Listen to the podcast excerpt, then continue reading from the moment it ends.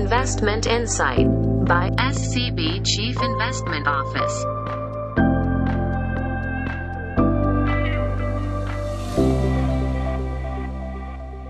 สวัสดีค่ะ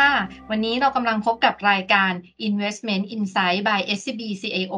วันนี้ปุ้ยเกษรีอายุตกะนะคะ วันนี้ปุ้ยมาพร้อมกับดรกำพลอดิเรกสมบัติ หรือว่าคุณชิวของเรานะคะ สวัสดีค่ะคุณชิว ครับ สวัสดีครับคุณปุ้ย สวัสดีท่านผู้ฟังทุกท่านครับ ค่ะ วันนี้เราก็พบกับ episode ที่ 2 ของเรากันแล้วนะคะ ซึ่งก็จะเป็นรายงาน paper ของเราที่ชื่อเรียกว่า EPS หรือว่า Economics and Portfolio Strategy นะคะ ก็ตอนนี้เราจะมาคุยกันถึงประเด็น hot ประเด็นที่มีอิทธิพลต่อการลงทุนในช่วงเดือนกันยายนนะคะ มองว่าภาพหลังจากนี้เนี่ยมีเหตุการณ์อะไรที่สำคัญ และมีธีมอะไรเด่นๆ ในการลงทุนบ้าง ก็ต้องถามคุณชิวก่อนเลยนะคะ คุณชิวคะมีมุมมองยังไงบ้างคะในช่วงนี้ครับในช่วงระยะข้างหน้าเนี่ยนะครับจะสักประมาณเดือน2 เดือนเนี้ยนะครับทาง SCB CO เราเนี่ยประเมินว่ามันมีอยู่ 3 ปัจจัยด้วยกันนะครับที่น่าจะมีผลต่อเรื่องของกลยุทธ์การลงทุนในแง่ของ global Allocation นะครับประเด็นแรกเนี่ยก็คือเรื่องของนโยบายการเงินที่ที่เริ่มแตกต่างกันระหว่างประเทศนะครับประเด็นที่2เนี่ยก็คือว่าหลังจากที่นโยบายการเงินเนี่ยเริ่มแตกต่างเนี่ยผลกระทบต่อประเทศต่าง มันจะไม่เหมือนกันนะครับ โดยเฉพาะประเทศในกลุ่ม emerging countries นะครับหรือว่า EM เนี่ยนะฮะซึ่งมันก็ต้องขึ้นอยู่กับว่าภูมิคุ้มกันทางเศรษฐกิจของ EM แต่ละที่เนี่ยมีมากน้อยแค่ไหน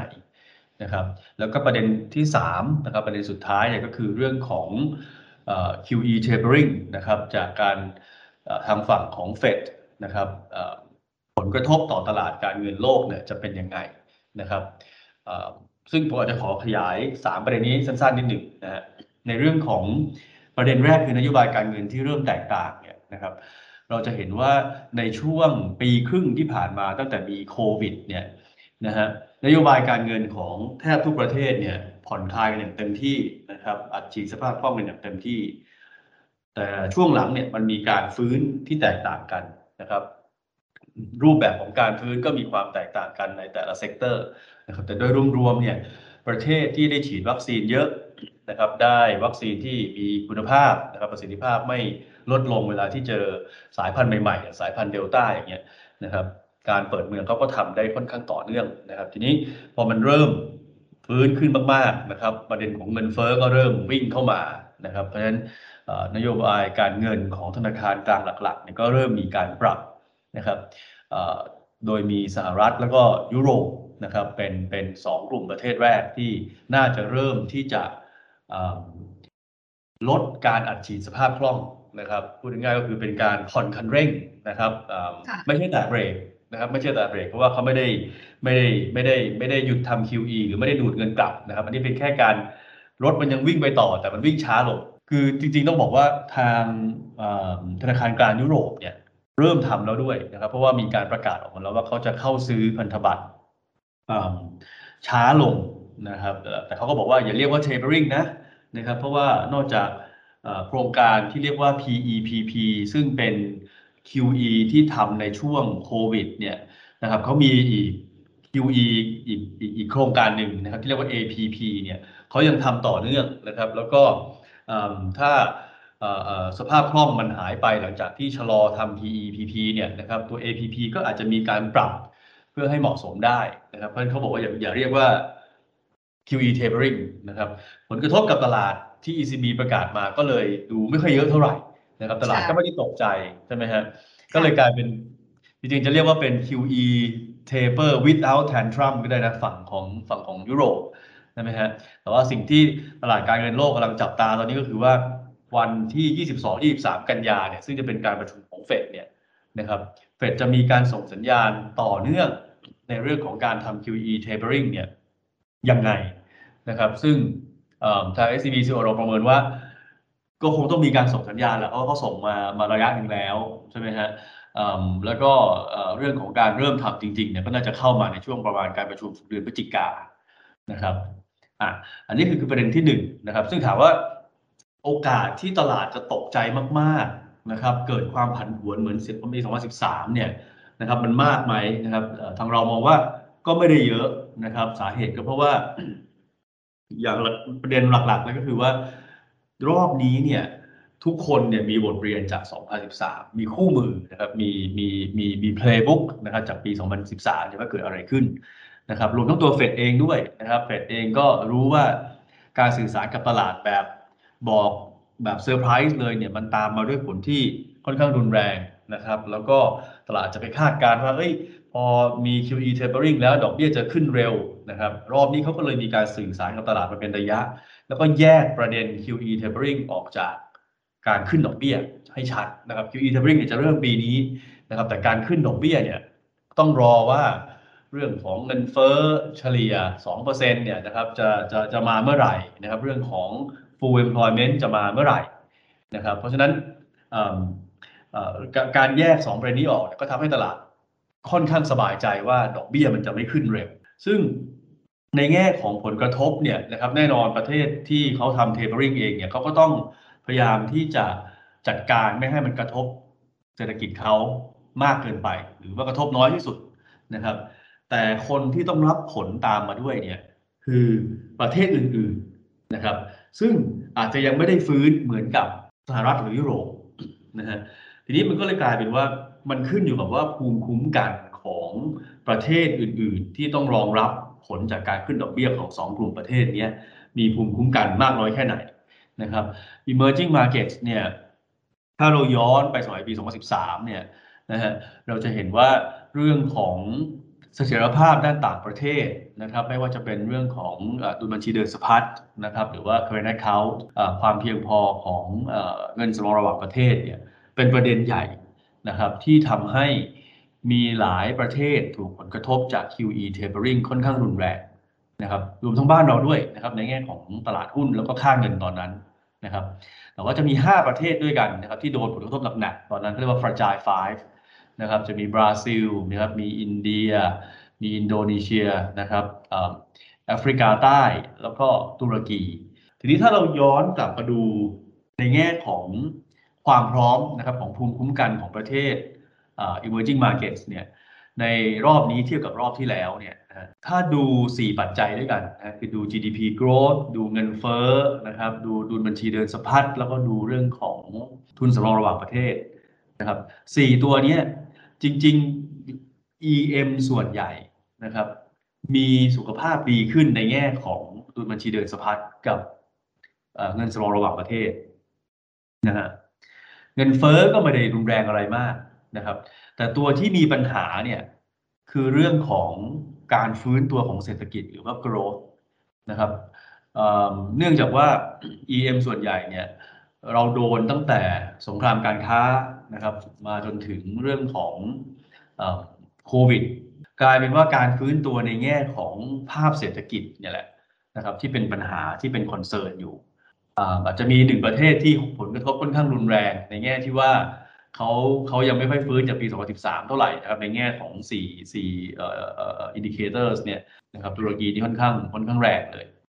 ภาพโดยรวมๆนะครับ เราก็ยังคิดว่าถ้าเราเทียบกับปี 2013 เนี่ยผลกระทบนะฮะมันอาจจะไม่ได้ใหญ่เท่ากับรอบนั้น เพราะว่าการสื่อสารจากธนาคารกลางหลักๆเนี่ยให้กับตลาดมีเป็นระยะระยะอยู่แล้ว นะครับ เพียงแต่ว่ารูปแบบผลกระทบเนี่ยอาจจะยังคล้ายก็คือว่ากลุ่มประเทศพัฒนาแล้วนะครับ หรือว่า develop markets เนี่ยหรือว่า DM เนี่ยนะฮะผลกระทบอาจจะไม่เยอะนะแต่ว่าผลกระทบมันจะมาตกอยู่กับกลุ่มประเทศกำลังพัฒนานะก็คือ emerging markets เนี่ยอันนี้เป็นสิ่งที่เราคงต้องต้องต้องจับตา ครับผมซึ่งเมื่อกี้นี้ที่คุณชิวพูดไว้น่าสนใจเลยทีเดียวนะคะว่าเฟดเนี่ยน่าจะให้ advance notice นะคะเรื่อง QE taper ในการประชุมเดือนกันยายนใช่ไหมคะ แล้วหลังจากนั้นน่าจะส่งสัญญาณการ ทำ QE tapering แล้วก็ทำจริงประมาณเดือนพฤศจิกายน ถ้าเราเข้าไปดูสถิติในอดีตนะคะที่คุณชิวบอกว่าเออตลาดหุ้นสหรัฐเองเนี่ยก็ไม่ได้มีผลกระทบมากเท่าไหร่นักในตอนช่วงแรกๆนะคะก็คือถ้าเข้าไปดูเนี่ยตลาดหุ้นส่วนสหรัฐส่วนใหญ่ ลดช่วงบวกลงในช่วง 3 เดือนนะคะหลังจากที่เฟดเนี่ยเริ่มส่งสัญญาณหาลือเรื่อง QE taper ในเดือนพฤษภาคม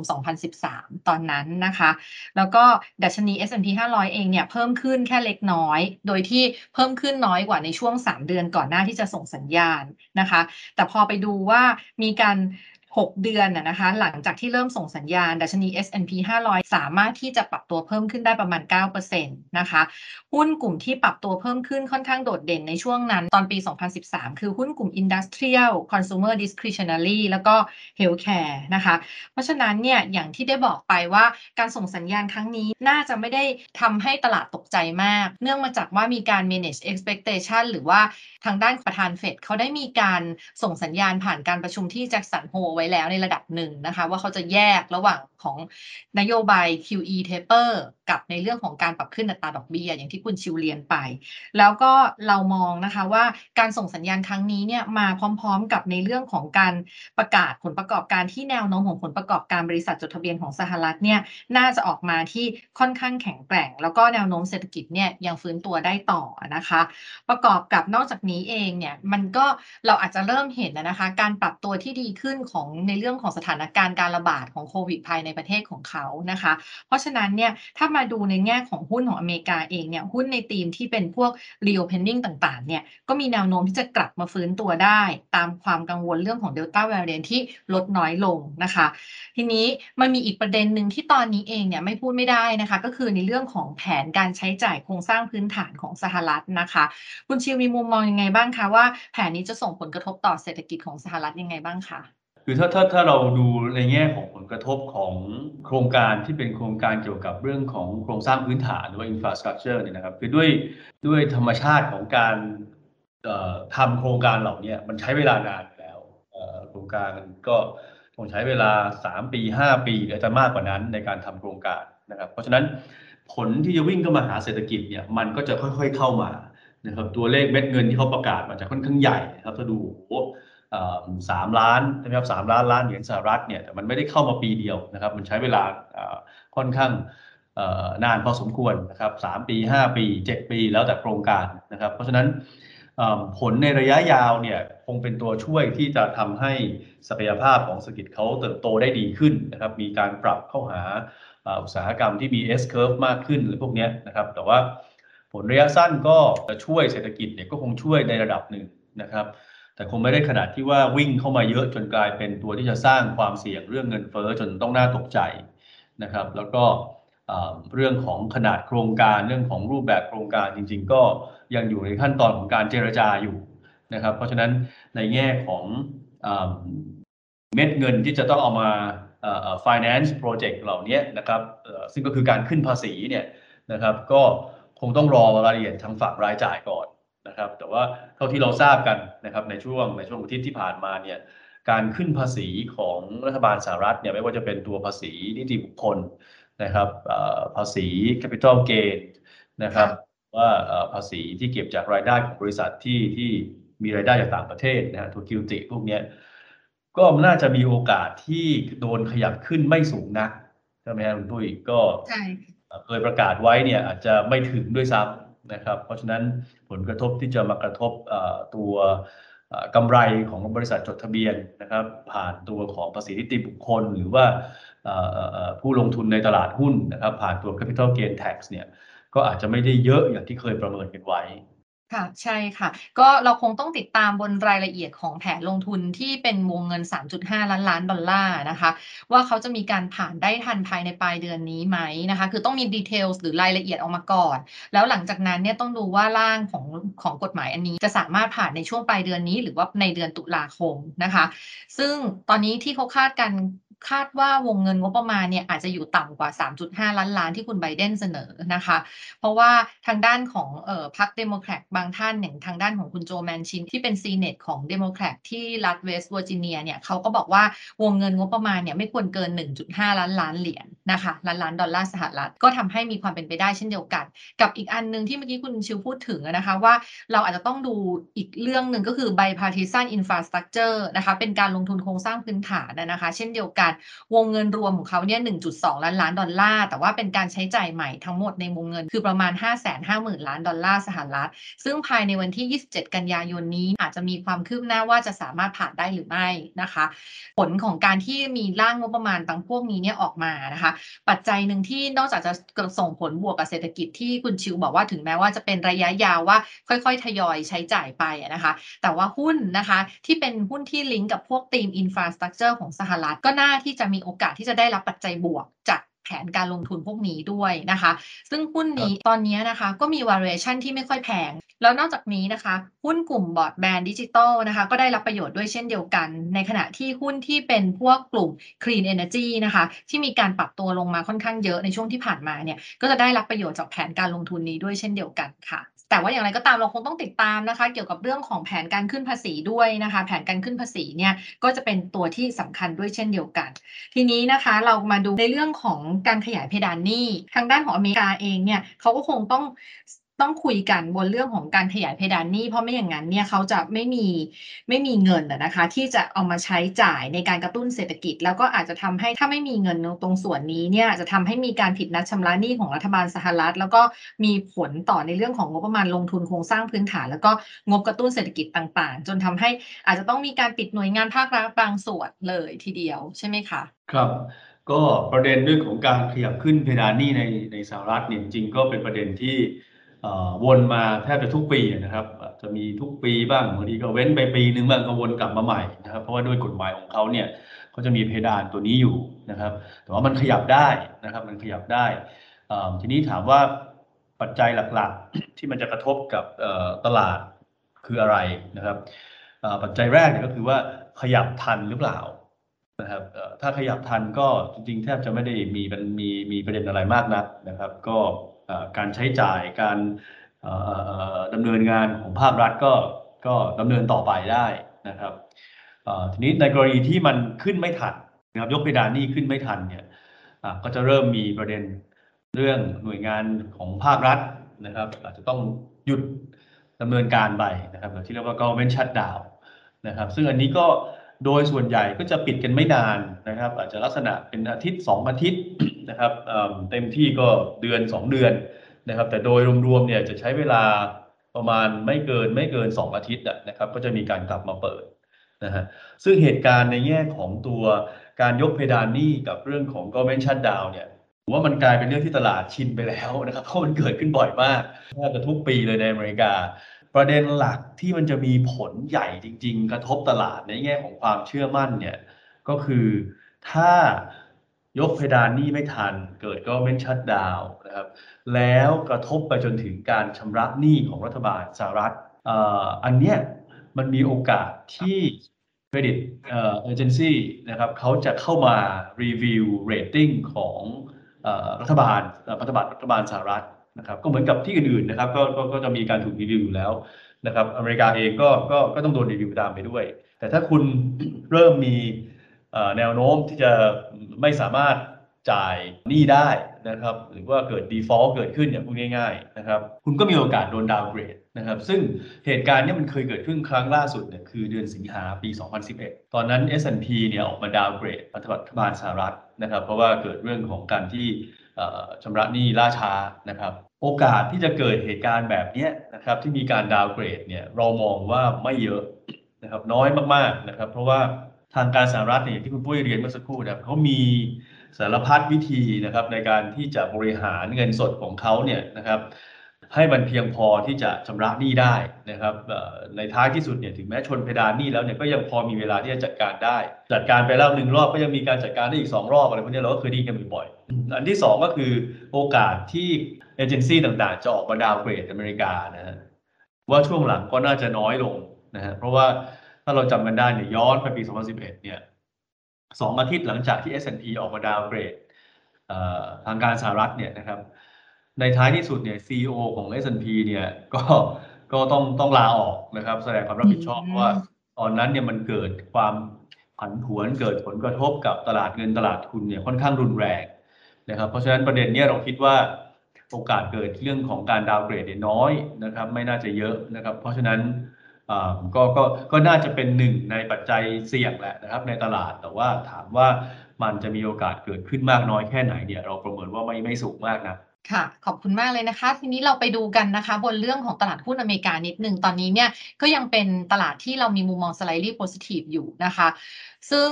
ตอนนี้สิ่งที่ทาง CIO ของเรามองก็คือผลประกอบการของบริษัทจดทะเบียนของสหรัฐในไตรมาส3เนี่ยน่าจะยังมีแนวโน้มออกมาดีกว่าที่ตลาดคาดการ์นะคะ เพราะว่าตลาดเนี่ยอาจจะคาดการผลประกอบการที่อาจจะต่ำกว่านี้นะคะ ในขณะที่บริษัทจดทะเบียนเนี่ยน่าจะยังมีการเพิ่มการจ่ายเงินปันผล แล้วก็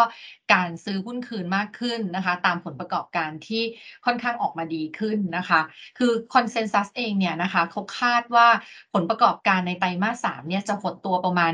7% Q on Q คือไตรมาสเทียบไตรมาสนะคะ ซึ่งมันมีโอกาสที่ค่อนข้างสูงนะคะ ที่ consensus เนี่ยน่าจะทยอยปรับประมาณการ EPS ของดัชนี S&P 500 เนี่ยให้ดีขึ้นในระหว่างการรายงานผลประกอบการนะคะ เราก็มองว่าตลาดหุ้นสหรัฐน่าจะมีแนวโน้มที่จะปรับตัวดีขึ้นจากเรื่องนี้นะคะ แล้วก็ในส่วนของผลประกอบการที่มีแนวโน้มออกมาดี แล้วก็การที่คอนเซนแซสเนี่ยมีแนวโน้มที่จะปรับเพิ่มตัว EPS ของดัชนีที่ดีขึ้น ก็จะช่วยหนุนใให้บริษัทจดทะเบียนสหรัฐนะคะ มีแนวโน้มที่จะประกาศการจ่ายปันผล แล้วก็การซื้อหุ้นคืนมากขึ้นตามไปด้วยนะคะ ซึ่งตั้งแต่ต้นปีเองเนี่ยเราจะเห็นได้เลยว่า การประกาศซื้อหุ้นคืนของบริษัทจดทะเบียนสหรัฐเนี่ยนะคะมีการปรับตัวเพิ่มขึ้น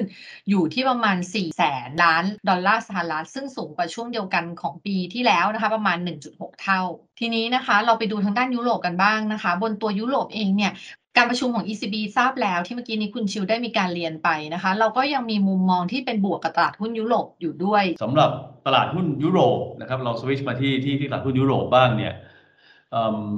อย่างที่เรียนเมื่อเมื่อเมื่อตอนต้นรายการนะครับว่าเรื่องของนโยบายการเงินเนี่ยทางธนาคารกลางยุโรปเนี่ยก็จัดการได้ค่อนข้างดีนะครับในการที่จะเริ่ม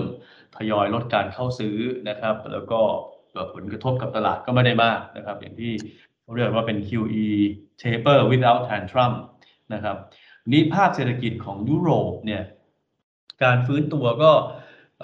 ดี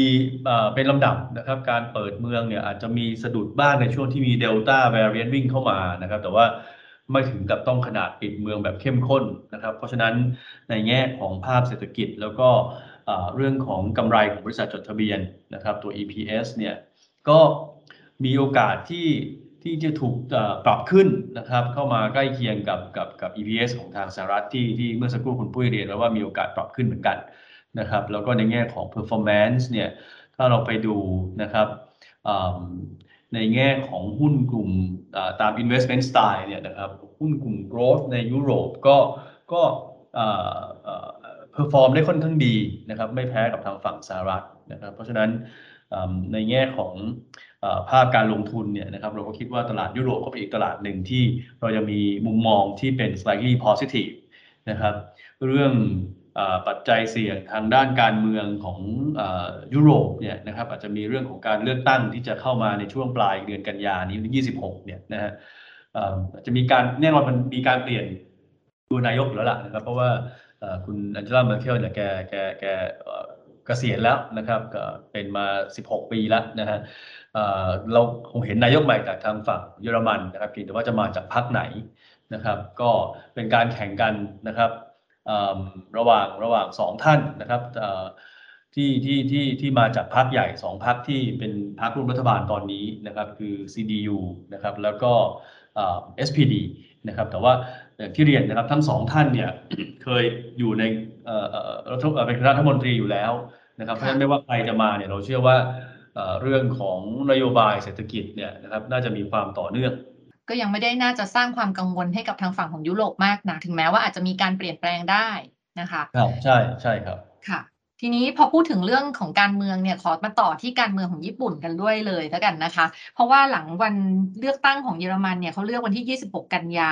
พอวันที่ 29 กันยาเนี่ยก็จะมีการเลือกตั้งประธานพรรค LDP คนใหม่ของญี่ปุ่น ซึ่งตอนนี้เองเนี่ยเราก็คงเห็นแล้วว่าทางด้านของคุณโยชิฮิเดะซุงะนะคะนายกรัฐมนตรีเนี่ยเขาประสงค์ที่จะลาออก แล้วก็จะไม่ลงสมัครรับเลือกตั้งเป็นหัวหน้าพรรค LDP ในวันที่ 29 กันยายนนี้ ซึ่งเขาจะหมดวาระวันที่ 30 กันยานะคะเขาก็ต้องมีการเลือกตั้งหัวหน้าพักคนใหม่ก่อนวันที่ 29 กันยายนนี้นะคะ เพื่อที่ว่าเปิดทางให้คนใหม่ที่ขึ้นมาเนี่ยเป็นหัวหน้าพักเนี่ยจะทำหน้าที่แทนนะคะ ก็จะเป็นคนที่สืบต่อตำแหน่งจากทางด้านของคุณซูงะเนี่ยก็จะได้รับ การเลือกตั้งขึ้นมาแล้วเนี่ยก็จะมีการเลือกตั้งทั่วไปของญี่ปุ่นอีกทีหนึ่งประมาณช่วงกลางเดือนตุลาคม ทีนี้เนี่ยเราจะเห็นได้เลยว่าหุ้นญี่ปุ่นเนี่ยมีการปรับตัวเพิ่มขึ้นมาค่อนข้างเยอะในช่วงที่ผ่านมาจากประเด็นเรื่องของการเมืองอันนี้ ในมุมมองของ SCB CIO Office ของเราเนี่ยเรามีการปรับมุมมองของการลงทุนในตลาดหุ้นญี่ปุ่นนะคะ ในช่วงตอนที่มีการ ประกาศลาออกของทางด้านของคุณซุงะด้วยนะคะ เป็น slightly positive จากเดิมเนี่ย neutral นะคะ โดยที่เรามองว่าดัชนีหุ้นญี่ปุ่นทั้งดัชนีโทปิก และก็นิเคอิ225 เนี่ย มีแนวโน้มที่จะปรับตัวเพิ่มขึ้นในช่วงของการเลือกตั้ง ซึ่งเป็นการได้รับผลตอบแทนที่ดีขึ้นนะคะ จากเรื่องของการเมืองนะคะ เราไปดูสถิติในอดีตนะคะ ผลตอบแทนของทั้งโทปิกนะคะ แล้วก็นิเคอิเนี่ยสามารถปรับตัวได้ค่อนข้างดีเลย ในช่วงของการเลือกตั้งทั่วไป โดยที่ตัวโทปิกเองเนี่ย อินเด็กซ์นะคะ สามารถเป็นบวก 9 ใน 10 ครั้งตั้งแต่ปี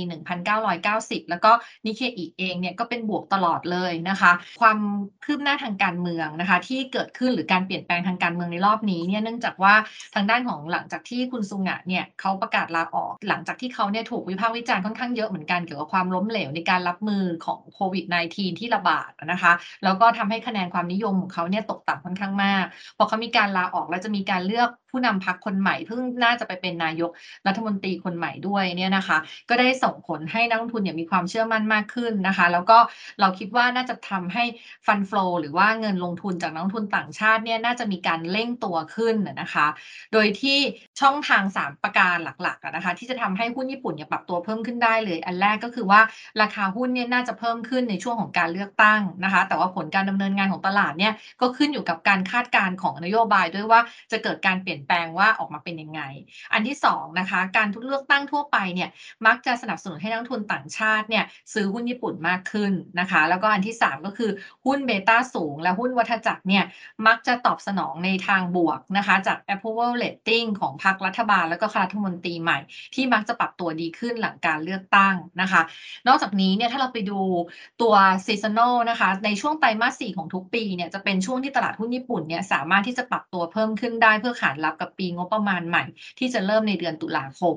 นะคะแล้วก็รวมกับความคาดหวังในการปฏิรูปเชิงนโยบายจากมาตรการกระตุ้นต่างๆเนี่ยทำให้เรามองว่าการเมืองของญี่ปุ่นเอยแล้วก็ปัจจัย support ต่างๆเอยนะคะ น่าจะส่งผลให้ตลาดหุ้นญี่ปุ่นเนี่ยยังสามารถที่จะ เติบโตต่อไปได้ค่ะ รวมถึงในแง่ของ valuation ด้วยใช่ไหมคุณตุ้ยตลาดญี่ปุ่นก็ถ้าเทียบกับสหรัฐกับยุโรปเนี่ยก็ยังถือว่ายังยังไม่แพงเท่ากับทางฝั่งสหรัฐกับยุโรปนะครับ ถ้าเราไปดูตัว forward PE นะครับ ดูย้อนกลับไปสักประมาณ 5 ปีเนี่ยนะครับ PE ของยุโรปอยู่ที่ประมาณสักบวก 1 SD นะครับ ตลาด Stock 600 เนี่ย หรือว่า S&P 500 ของทางอเมริกาเนี่ยอยู่ที่ประมาณบวก1.5 SD นะครับในตลาดในขณะที่ตลาดของญี่ปุ่นเนี่ยนะครับอยู่ที่ประมาณค่าเฉลี่ยนะครับอาจจะเกินค่าเฉลี่ยมานิดหน่อยนะครับ เพราะฉะนั้นปัจจัยเรื่อง valuation ก็เป็นอีกปัจจัยหนึ่งที่ที่น่าจะสนับสนุนเรื่องของอการฟื้นตัวของตลาดหุ้นญี่ปุ่นได้นะครับเพียงแต่ว่าถ้าถ้าเรามองในกลุ่ม DM เนี่ยนะครับถ้าถ้าจัดสรรในแง่ของ portfolio เนี่ยเราก็จะมองว่า ตัว core port ของเราเนี่ยนะครับมีสหรัฐกับยุโรปนะครับแล้วตัวญี่ปุ่นเนี่ยอยู่ใน satellite port ของเรา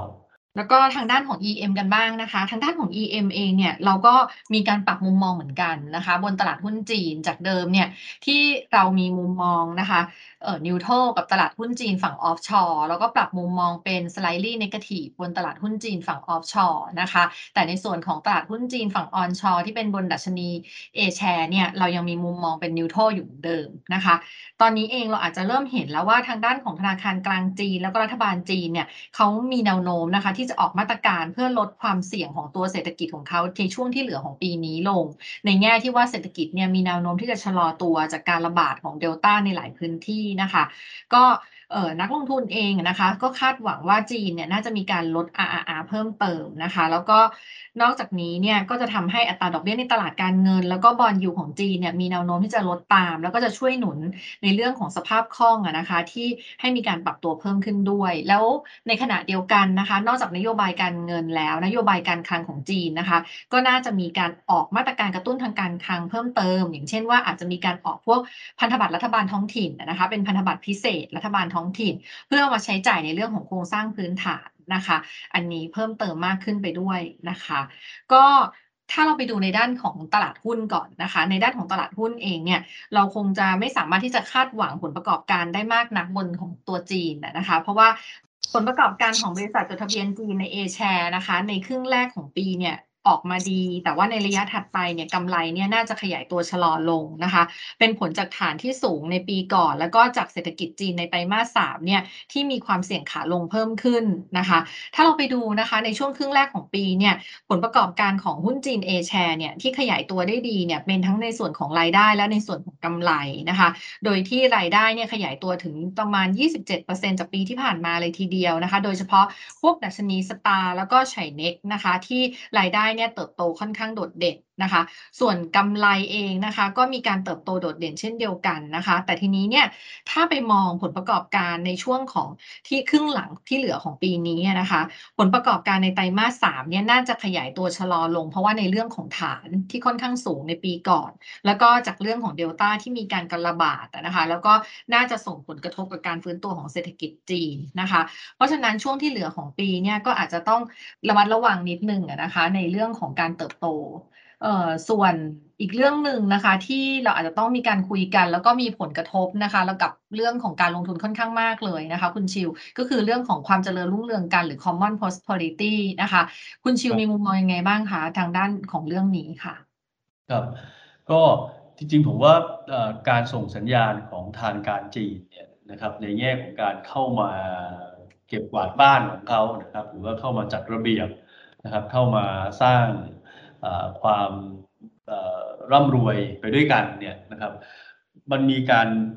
ส่งสัญญาณนะครับ มีการออกมาตรการต่อเนื่องนะครับ แต่ว่าภาพที่ชัดมากๆนะครับ ก็คือว่าแนวทางในการทำนโยบายของเขาหลังจากนี้เนี่ยนะฮะจะเน้น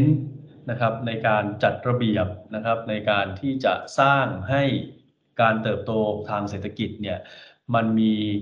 อานิสงส์นะครับมีผลดีที่กระจายตัวมากขึ้นนะครับใครที่โตเร็วๆโตเดี่ยวนะครับ โดยที่ไม่ได้กระจายความมั่งคั่งให้กับเพื่อนร่วมชาติเนี่ยก็จะถูกเข้ามาควบคุมนะครับ เราจะเห็นตั้งแต่ช่วง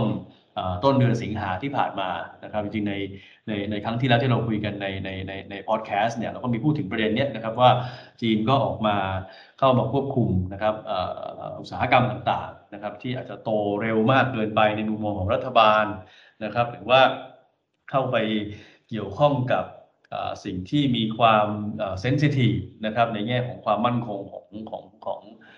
ประเทศนะครับผ่านเรื่องของข้อมูลอะไรต่างๆ พวกนี้เขาเขาเขามีการเข้ามาจัดการที่เราคุยกันไปนะครับ แต่แน่นอนสิ่งสิ่งเหล่านี้มันมันในในในมุมมองของตลาดเนี่ยมันคือการเปลี่ยนแปลงกฎเกณฑ์นะครับมันเกิดความเสี่ยงเกิดขึ้นเพราะว่าภาคธุรกิจต้องมีการปรับตัวนะครับที่เราเรียกว่า regulatory risk เนี่ยนะครับซึ่งมันก็จะเห็นออกมาเรื่อยๆนะครับในช่วงที่ผ่านมาเนี่ยนะในในในเรื่องของการเข้ามาดูแพลตฟอร์มออนไลน์อะไรต่างๆ นะครับ เข้าไปดูบริษัทที่เกี่ยวข้องกับข้อมูลของคนจำนวนมากนะครับ แล้วก็ไป list ในต่างประเทศพวกนี้นะครับ มีการเข้ามาจัดการนี่เสร็จก็มีแผน 5 ปีออกมานะครับ แผน 5 ปีก็จะจะจะจะเอ่อเอ่อหลักการใหญ่ ๆ ก็จะคล้ายๆ กับที่เขาจัดการเรื่อง regulatory risk นั่นแหละนะครับเอ่อส่วน common prosperity เนี่ยนะครับก็เป็นอีกอีกอีกมุมหนึ่งนะครับที่เข้ามาแต่ถามว่าภาพใหญ่จริง ๆ แล้วเนี่ย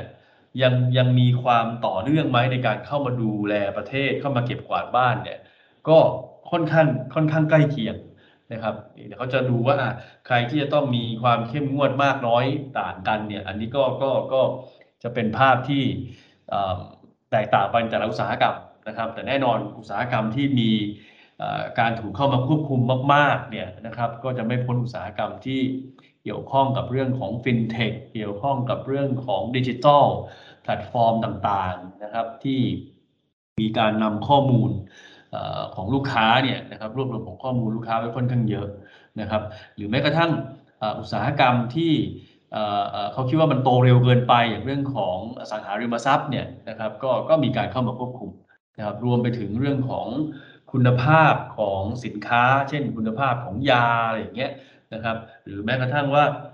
คุณภาพของอผู้ร่วมทำธุรกิจด้วยนะครับ อาจจะไม่ใช่เจ้าของแต่เป็นลูกจ้างนะครับ เป็น riders นะครับ เป็นคนขนส่งสินค้าให้พวกนี้เขาได้รับค่าจ้างที่เป็นธรรมหรือเปล่าเหมาะสมหรือเปล่านะครับ อันนี้ก็ก็ยังยังอยู่ภายใต้กรอบเดียวกันนะครับที่ผ่านมาครับค่ะ ทีนี้มีอีกมาตรการหนึ่งนะคะ ที่เป็นประเด็นที่เราอาจจะต้องคุยกันนิดนึงนะคะ ก็คือมาตรการที่ คุมเกี่ยวกับเรื่องของภาคอสังหาริมทรัพย์อะค่ะคุณชิว คือครับตอนนี้เองเนี่ยเราก็อาจจะเห็นว่าทางการจีนเนี่ยเขาก็มาควบคุมนะคะความร้อนแรงในภาคอสังหา แล้วก็จะมีประเด็นนะคะผู้ผู้พัฒนาอสังหาอย่างเช่นทางด้านของเอเวอร์แกรนอย่างเงี้ยค่ะ ที่ครับมีที่มีปัญหานะคะ คุณชิวมองว่ามันจะเป็นยังไงบ้างคะในระยะต่อไปค่ะอ่าโอ้โหนี่เป็นประเด็นสดๆร้อนๆเลยนะครับ เป็นประเด็นใหญ่ที่มีการพูดถึงกันในสื่อต่างๆมากนะครับ ก็เอ่อ บางสื่อก็ก็ก็เล่นใหญ่นะครับแบบพูดแบบน่าตกใจมากนะครับ แต่ว่าสิ่งที่ทางเอ่อทีมงานเราประเมินกันเนี่ยนะครับก็คือประเด็นแรกเลยเนี่ยก็คือว่าประเด็นเรื่องของ Evergrande เนี่ยมันเป็นความเสี่ยงของบริษัท Evergrande นะครับเป็นเป็นเป็นเรื่องของความเสี่ยงของบริษัทเฉพาะตัวนะครับ ไม่ใช่ความเสี่ยงของทั้งระบบนะครับ ความความเสี่ยงหรือว่าผลกระทบที่เกิดขึ้นเนี่ยคืออะไร นะครับ อย่างแรกเลยก็คือว่าเป็นเรื่องของอสภาพคล่องนะครับ ความสามารถในการชำระหนี้เนี่ยนะครับ มันก็ประเด็นใหญ่ๆเนี่ยมันก็คือเขามีหนี้ที่ต้องจ่ายรออยู่ค่อนข้างมากนะครับ แล้วบริหารสภาพคล่องไม่ทันนะครับบวกกับภาคอสังหาริมทรัพย์เนี่ยนะครับอย่างที่คุณปุ้ยเรียนเมื่อสักครู่เนี่ยก็เป็นภาคที่รัฐบาลเนี่ยพยายามควบคุมอยู่นะครับ ทีนี้ พออยู่ภายใต้อุตสาหกรรมรัฐบาลควบคุมด้วยนะครับ แล้วก็ตัวเองก็มีปัญหาสภาพคล่องด้วยเนี่ยนะครับ มันก็เลยทำให้ความกังวลนะครับที่ตลาดจับตามองนะครับ ก็ยิ่งสูงขึ้นเรื่อยๆนะครับ แต่ถามว่าโอกาสที่จะกลายเป็น systematic risk จากประเด็นนี้สูงไหม เรายังคิดว่าไม่นะครับ แน่นอนตอนนี้ถ้าเราดูจากเรื่องของ credit rating ที่ถูกปรับลดลงมาจากหลายๆ agency เนี่ยก็ต้องเรียกว่าโอกาสที่เขาจะเอ่อ default เนี่ยมันมันมันสูงมากแหละนะฮะสำหรับตัว Evergrande นะครับรัฐบาลนะครับจะเข้ามาช่วยไหมนะครับคือช่วงก่อนหน้านี้เราก็จะเห็นอ่อเอ่อ asset management company นะครับหัวโรงเนี่ยนะครับที่มีประเด็นเรื่องนี้นะครับที่จะเรื่องเรื่องเรื่อง default พวกนี้รัฐเข้ามาช่วย ช่ไหมครับเพราะว่าทางการจีนก็กลัวว่าเอ่อผลกระทบมันจะลามนะครับในแง่ของเสถียรภาพของระบบการเงินเขาจะมีปัญหานะครับ เพราะฉะนั้นเอ่อการเข้ามาช่วยเนี่ยก็ค่อนข้างอ่ารวดเร็วนะครับ แล้วก็อ่าจัดการได้ได้ได้ได้ได้ค่อนข้างค่อนข้างอยู่หมัดนะครับ แต่ในกรณีของ Evergrande เนี่ยต้องเรียนอย่างนี้ครับว่าเอ่อเนื่องจากมันเป็นความเสี่ยง มันเป็นผลกระทบที่ที่เป็นปัญหาเฉพาะบริษัทนะครับ เพราะฉะนั้นเนี่ยภาครัฐเนี่ยนะครับ ถ้าเขาประเมินแล้วว่ามันไม่ได้ลามไปสู่ความเสี่ยงของทั้งระบบเนี่ย เราประเมินว่าความช่วยเหลือหรือว่า bail out จากจากทางการจีนสำหรับตัว Evergrande เนี่ยนะครับ อาจจะเป็นลักษณะ slow and selective นะครับ ก็คือไม่ได้รีบเข้ามาช่วยทันทีทันใดนะครับค่ะเพราะว่าอันนี้มันเป็นปัญหาของคุณเองที่คุณบริหารสภาพคล่องไม่ดีใช่ไหมครับ แล้วก็จะไม่ได้ช่วยทุกกลุ่มที่มีความเกี่ยวข้องกับ Evergrande นะครับกลุ่มแรก ๆ ที่เขาจะช่วยเนี่ยเราประเมินว่าน่าจะเป็นกลุ่มลูกค้าที่เอ่อจองบ้านไปแล้วนะครับ ซื้อบ้านไปแล้วเนี่ยอันเนี้ยเนื่องจากว่าทางการจีนอาจจะกังวลว่าเอ๊ะเดี๋ยวจะมีเรื่องของการประท้วงมี social unrest เกิดขึ้นนะครับ ซึ่งเป็นอะไรที่ทางการจีนระวังมาก นะครับเพราะฉะนั้นการเข้ามาช่วยเหลือกลุ่ม คนที่ซื้อบ้านนะครับ คนที่เข้ามาเอ่อ down บ้านกับทาง Evergrande ไว้เนี่ย กลุ่มเนี้ยน่าจะได้รับความช่วยเหลือก่อนนะครับ แล้วก็อาจจะตามมาด้วยอ่าเอ่อซัพพลายเออร์ของของ Evergrande นะครับที่อาจจะไม่ได้รับชำระเอ่อค่าสินค้าหรือบริการเนี่ยแล้วจะมีปัญหาเอ่อเอ่อเอ่อทางด้านเอ่อกิจการของเขาเนี่ยอันนี้ก็อาจจะมีการเข้ามาช่วยเหลือนะครับ แล้วอีกกลุ่มหนึ่งนะครับ ซึ่ง จริงๆ Evergrande ก็ต้องเรียกว่าไม่ได้ไม่ไม่ใช่พอร์ตใหญ่ของแบงก์ในจีนนะครับ เพราะว่าจริง ๆ ก็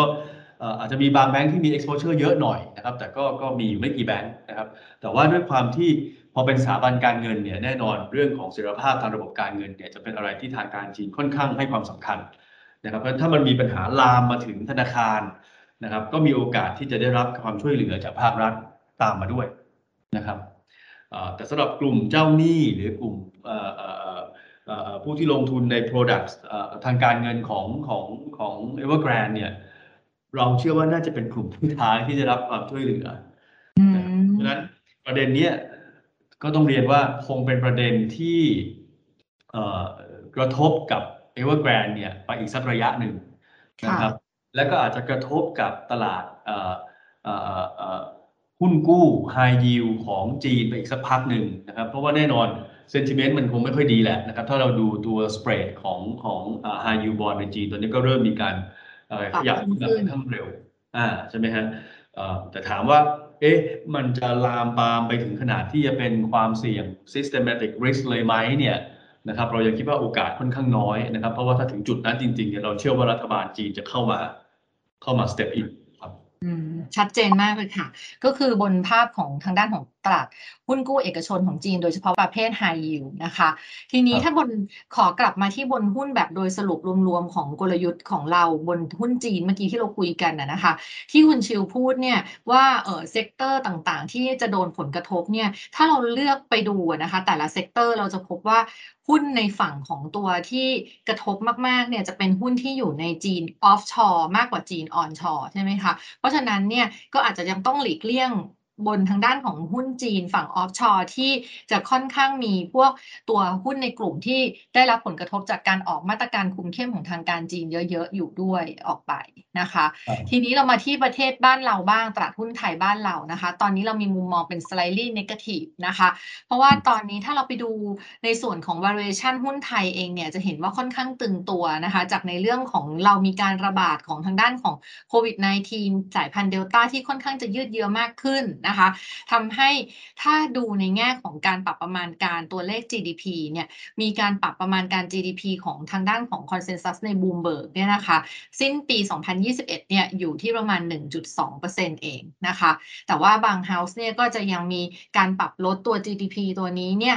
ลดลงมาต่ำกว่านี้อีกด้วยนะคะ แล้วก็ภาพของการฟื้นตัวของเศรษฐกิจเนี่ยก็ยังมีแนวโน้มที่จะชะลอตัวนะคะ ในขณะที่ปีหน้านะคะ GDP อยู่ที่ประมาณ 4.05%นะคะที่ทางด้านของ Bloomberg Consensus เขาคาดการเอาไว้ ซึ่งเรามาดูทางด้านของ EPS บ้างนะคะ สิ้นปีนี้ที่ Bloomberg คาดการนะคะ ที่เป็น 12 month forward PE จะอยู่ที่ประมาณ 84.3 บาท แล้วก็ปีหน้าอยู่ที่ 95.4 บาทนะคะ ก็จะเห็นว่ายังมีแนวโน้มนะคะที่ผลประกอบการในช่วงของครึ่งหลังของปีนะคะ โดยเฉพาะในช่วงของไตรมาสสามไตรมาสสี่เนี่ยจะมีการปรับลดลงมาได้อีกนะคะ เครื่องชี้ทางเศรษฐกิจที่มันชะลอตัวนะคะทำให้มีโอกาสสูงมากนะคะ ที่จะไปกระทบกับในเรื่องของผลประกอบการ แล้วก็เป็นแรงกดดันเซตอินเด็กเนี่ยให้มีการปรับตัวลดลงได้นะคะ โดยที่ยอดขายเองเนี่ยน่าจะกระทบจากการเปิดเมืองที่ยังฟื้นตัวได้ไม่ค่อยดีเท่าไหร่นะคะ แล้วก็พวก profit margin หรือว่า earning ต่างๆเนี่ยก็เลยทำให้จะได้รับผลกระทบนะคะ ซึ่งถ้าเราไปดู valuation นะคะของทางด้านของหุ้นไทยที่เป็นทางด้านของ forward PE เนี่ยจะพบว่าตอนนี้เทรดค่อนข้างตึงตัวนะคะ โดยที่ forward PE 12 มันนะคะในปัจจุบันเนี่ยอยู่ที่ประมาณ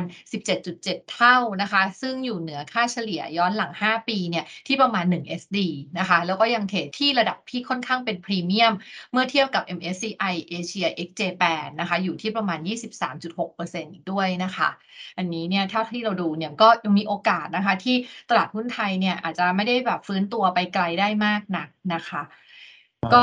อันนี้ก็เป็นภาพตลาดหุ้นนะคะ ทีนี้เนี่ยมันจะมีตลาดหุ้นอันนึงนะคะ ที่ช่วงที่ผ่านมาก็ได้รับผลกระทบทางประเทศเขาเนี่ยได้รับผลกระทบจากการระบาดของเดลต้าด้วยเช่นเดียวกันนะคะ คือเวียดนามของเราที่เราเคยมีมุมมอง slightly positive มาตลอดเลย ไม่ทราบว่าคุณชิว เห็นว่าเราควรเปลี่ยนมุมมองหรือว่ายังมีมุมมองแบบเดิมคะครับก็สำหรับเวียดนามเนี่ยเรายังคงมุมมองนะครับเป็น slightly positive ต่อนะครับคือเรายอมต้องยอมรับว่า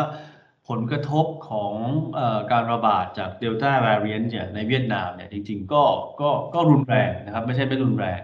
นะครับเพียงแต่ว่าเราคิดว่ามัน price in ไประดับหนึ่งแล้วนะครับ ในตัวของอราคาหุ้นนะครับเมื่อสักครู่เนี่ยคุณปุ้ยบอกว่าหุ้นไทยเนี่ยเทรดอยู่ที่ประมาณเอ่อบวก 1 SD นะครับประมาณสัก 17.7 เท่า PE 12 month forward ใช่ไหมครับ เวียดนามตอนนี้เทรดอยู่ที่ประมาณสัก 13.4 เท่านะครับ เป็นประมาณเกือบเกือบลบ1 SD ของเราบวก1 SD ของเขาลบ1 SD นะครับของเขาถูกกว่านะครับแน่นอนไตรมาสสามเนี่ยผลกระทบเรื่องเดลต้าเนี่ยคงไม่ต่างกับบ้านเรานะครับเขาคงต้องเห็นเรื่องของ GDP ที่ชะลอลงเรื่องของ e a r n i n g ที่ชะลอลงนะครับ แต่ว่าถ้าเราดูในแง่ของการฟื้นตัว นะครับเวียดนามเนี่ยก็จะได้เปรียบในแง่ที่ว่าเรื่องของภาคการส่งออกของเขาเนี่ยมันโตดีจริงๆนะครับบวกกับการปิดเมืองที่เข้มข้นนะครับ เวียดนามนี่เวลาปิดเมืองทีเข้มข้นจริง ๆ นะครับ มีเจ้าหน้าที่ทหารเข้าไปควบคุมเลยนะครับ ก็เรื่องของการฉีดวัคซีนเนี่ยจริง ๆเขาก็เร็วนะฮะไม่ได้ไม่ได้ไม่ได้ช้าไปกว่าเราเลย นะครับ แล้วก็เมืองใหญ่ ๆ ที่มีความสำคัญทางเศรษฐกิจนะครับ ก็อย่างฮานอยอย่างโฮจิมินห์เนี่ยนะครับเข้าใจว่าเข็มหนึ่งเข็มเป็นอย่างน้อยเนี่ยเกิน 90%ของประชากรในแต่ละเมืองไปแล้วนะครับ แล้วก็อย่างที่รอบที่แล้วที่เรามาคุยกันนะครับ ประเภทของวัคซีนที่ฉีดเนี่ยก็ก็ดูเหมือนจะมีประสิทธิภาพค่อนข้างสูงนะครับ อย่างน้อยประสิทธิภาพไม่ลดอะเวลาเจอสายพันธุ์ใหม่ ๆ เข้ามานะครับ เพราะว่า 90%ของวัคซีนที่ฉีดในเวียดนามเนี่ยเป็นเทคโนโลยี mRNA แล้วก็ viral vector เป็นหลักนะครับ เราก็เลยคิดว่าในระยะข้างหน้านะครับ แน่นอนโควิดคงไม่ได้หายไป อาจจะมีสายพันธุ์ใหม่เข้ามานะครับ เพราะประเทศที่ฉีดวัคซีนได้เร็ว แล้วก็ประเทศที่ฉีดวัคซีนที่ที่ประสิทธิภาพไม่ลดเวลาเจอสายพันธุ์ใหม่ๆเนี่ยเขาก็ไม่ต้องกลับมาปิดเมืองเข้มข้นอะไรกับประเทศที่ที่ที่ที่ใช้อีกแบบหนึ่งนะฮะเพราะฉะนั้น รูปแบบของการฟื้นตัวของทั้งเศรษฐกิจ แล้วก็ผลประกอบการของบริษัทจดทะเบียนเวียดนามเราก็เชื่อว่าน่าน่าจะมีการฟื้นตัวที่ค่อนข้างชัดเจนนะครับพอมาดู valuation ที่มันถูกลงมาเนี่ยเราก็เลยคิดว่ายังเป็นยังเป็นจุดที่น่าเข้าสะสมอยู่สำหรับตลาดหุ้นเวียดนามครับค่ะ โอ้ชัดเจนกันครบกันเกือบทุกตลาดแล้วนะคะ บนทางด้านของตลาดหุ้น แล้วเราก็มีการแตะไปที่ทางด้านของตลาดตราสารหนี้ภาคเอกชนด้วยนะคะของจีนทีนี้เนี่ยเรามาสรุปเป็นภาพของ asset allocation แล้วก็อยากให้คุณชิวแนะนำนะคะ บนภาพรวมสรุปอีกครั้งหนึ่งรวมถึงสินทรัพย์ทางเลือกนะคะ ที่ไม่ว่าจะเป็นทองคำน้ำมันแล้วก็หลีกด้วยค่ะครับในแง่ของ asset allocation strategy นะครับจริงๆเราคุยกันในรอบที่แล้วนะครับว่า การจัดพอร์ตของทาง SCB CIO เนี่ยเราก็จะเน้นในในในเรื่องของการสร้าง shelter นะครับการหาที่หลบพายุ QE tapering เนี่ยนะครับเพราะฉะนั้นเราจะเน้นหุ้นกลุ่ม DM เป็นหลักนะครับ core port ของเราเนี่ยก็คือสหรัฐแล้วก็ยุโรปนะครับ satellite port เราตัวนี้คือญี่ปุ่นนะครับในแง่ของ investment style เนี่ยนะครับอย่างที่คุณปุ้ยเรียนเมื่อเมื่อเมื่อตอนแรกๆนะครับของรายการว่า หุ้นกลุ่ม growth เนี่ยนะครับในช่วงที่มี QE tapering รอบปี 2013 เนี่ยเขาก็ถูกกระทบน้อยนะฮะแล้วก็แล้วก็ฟื้นตัวเร็วด้วยนะครับเพราะฉะนั้นรอบนี้เนี่ยจากการที่ตลาดเนี่ยก็รับรู้อยู่แล้วว่าจะมี QE tapering มาพอสมควรแล้วเนี่ยตัวผลตอบแทนของพันธบัตรนะครับตัว yield เนี่ยมันก็จะขยับขึ้นแบบช้าๆนะครับอันนี้ก็คงจะไม่ได้ไปไปไปทำร้าย valuation ของหุ้นกลุ่ม growth มากนะนะครับ การที่เราต้องอยู่กับโควิดอยู่ไปอีกนานเนี่ยนะครับเรื่องของ work from home เรื่องของเทคโนโลยีต่างๆ ที่เราจะต้องอาศัยใช้มันอยู่เนี่ยนะครับก็น่าจะยังอยู่เราไปอีกนานเหมือนกันนะครับเพราะฉะนั้นหุ้นกลุ่ม growth ก็เป็นเป็นเป็นเป็นกลุ่มที่เราค่อนข้างค่อนข้างเน้นในช่วงนี้นะครับในตลาด EM เนี่ยนะครับก็เป็นอะไรที่เราค่อนข้างกังวลนะครับว่าในแง่ของ การฟื้นตัวของเศรษฐกิจที่ช้า แต่เราเริ่มเห็นแล้วว่านโยบายการเงินของประเทศพัฒนาแล้วก็กำลังจะปรับเนี่ยมันจะส่งผลกระทบกับ EM ค่อนข้างมากนะครับเพราะฉะนั้นอย่างตลาดหุ้นจีนเนี่ยถ้าเป็นตลาด A share เราเป็น neutral นะครับถ้าเป็น S share ก็เป็น slightly negative นะครับของไทยก็เป็น slightly negative ในอาเซียนนี่เราชอบเวียดนามที่สุดนะครับ ในแง่ของ alternative investment นะครับตัวทองคำเนี่ยเราเป็น neutral อยู่นะครับเราคิดว่าในระยะข้างหน้าเนี่ยมันยังมีเรื่องของเรื่องของ yield ที่ขยับขึ้นมานะครับเพราะฉะนั้นทองคำไม่น่าจะ perform ได้ดีในในในใน environment แบบนี้นะครับส่วนน้ำมันเนี่ยเรายังเป็น slightly negative อยู่นะครับราคาที่ขยับขึ้นมาในช่วงหลังเนี่ยก็ก็ต้องเรียนว่า ทำให้ราคาน้ำมันเนี่ยดูค่อนข้างแพงในในมุมมองของเรานะครับ บวกกับปัจจัยที่ทำให้ขึ้นเนี่ยมันมาจากการตึงตัวของ supply ในระยะสั้นนะครับตัวพายุไอดาที่เข้ามาในใน Gulf ของเม็กซิโกเนี่ยนะครับเราคิดว่าอันนี้มันเป็น one off เอ่อเอ่อเอ่อ effect นะครับเป็นผลกระทบระยะสั้นเนี่ยพอพายุมันหายไปเนี่ย supply กลับมาราคาน้ำมันมันก็น่าจะเริ่มชะลอลงมานะครับในตัวของ REITs นะครับซึ่งเราแยกการประเมินเป็น REITs เอ่อของประเทศพัฒนาแล้วหรือว่า DM REITs นะครับกับ Asian REITs เนี่ยเราเป็น neutral ทั้งคู่นะครับ recommendation ค่ะเพียงแต่ว่าเหตุผลเนี่ยค่อนข้างต่างกัน ฝั่ง DM REITs เนี่ยการฟื้นตัวชัดเจนนะครับ ผลประกอบการฟื้นเรียบร้อยแล้ว แต่ราคาแพงไปนิดหนึ่งนะครับเอ่อตัว REIT ของของของ DM เนี่ยราคาตัวเนี้ยสูงกว่าช่วงก่อนโควิดแล้ว นะครับใกล้ๆกับอาจจะมีขยับลงมาบ้างใกล้ๆช่วงก่อนโควิดนะครับ แต่ก็ถือว่าราคามันฟื้นตัวไปมากแล้วนะครับ ในขณะที่ Asian REIT เนี่ยถูกนะครับแต่ว่าการฟื้นตัวดูเหมือนจะมีความเสี่ยงรออยู่ค่อนข้างเยอะนะครับโดยเฉพาะ REIT ในในบ้านเราเนี่ยนะครับถ้าเป็นอะไรที่เป็น REIT ที่เกี่ยวกับข้องกับเรื่องของห้างสรรพสินค้า หรือว่าอะไรพวกนี้ที่ที่ที่ยังต้องอาศัยเอ่อกำลังซื้อในประเทศอยู่ค่อนข้างมากเนี่ยนะครับ เราจะเห็นว่า การเปิดเมืองของเราก็คนเริ่มกลับไปนะครับ แต่ถ้าเทียบกับช่วงที่ที่ที่ไม่มีโควิดเนี่ยยังห่างอยู่ค่อนข้างมากนะครับทั้งในแง่ของ occupancy rate หรือว่าเรื่องของค่าเช่านะครับที่ยังยังมีการต้องช่วยเหลือผู้เช่าอยู่นะครับ เพราะฉะนั้นก็ถึงแม้จะถูกแต่ว่าเอาลุกไม่ค่อยดีเท่าไหร่เราก็เลยให้เป็น neutral นะครับ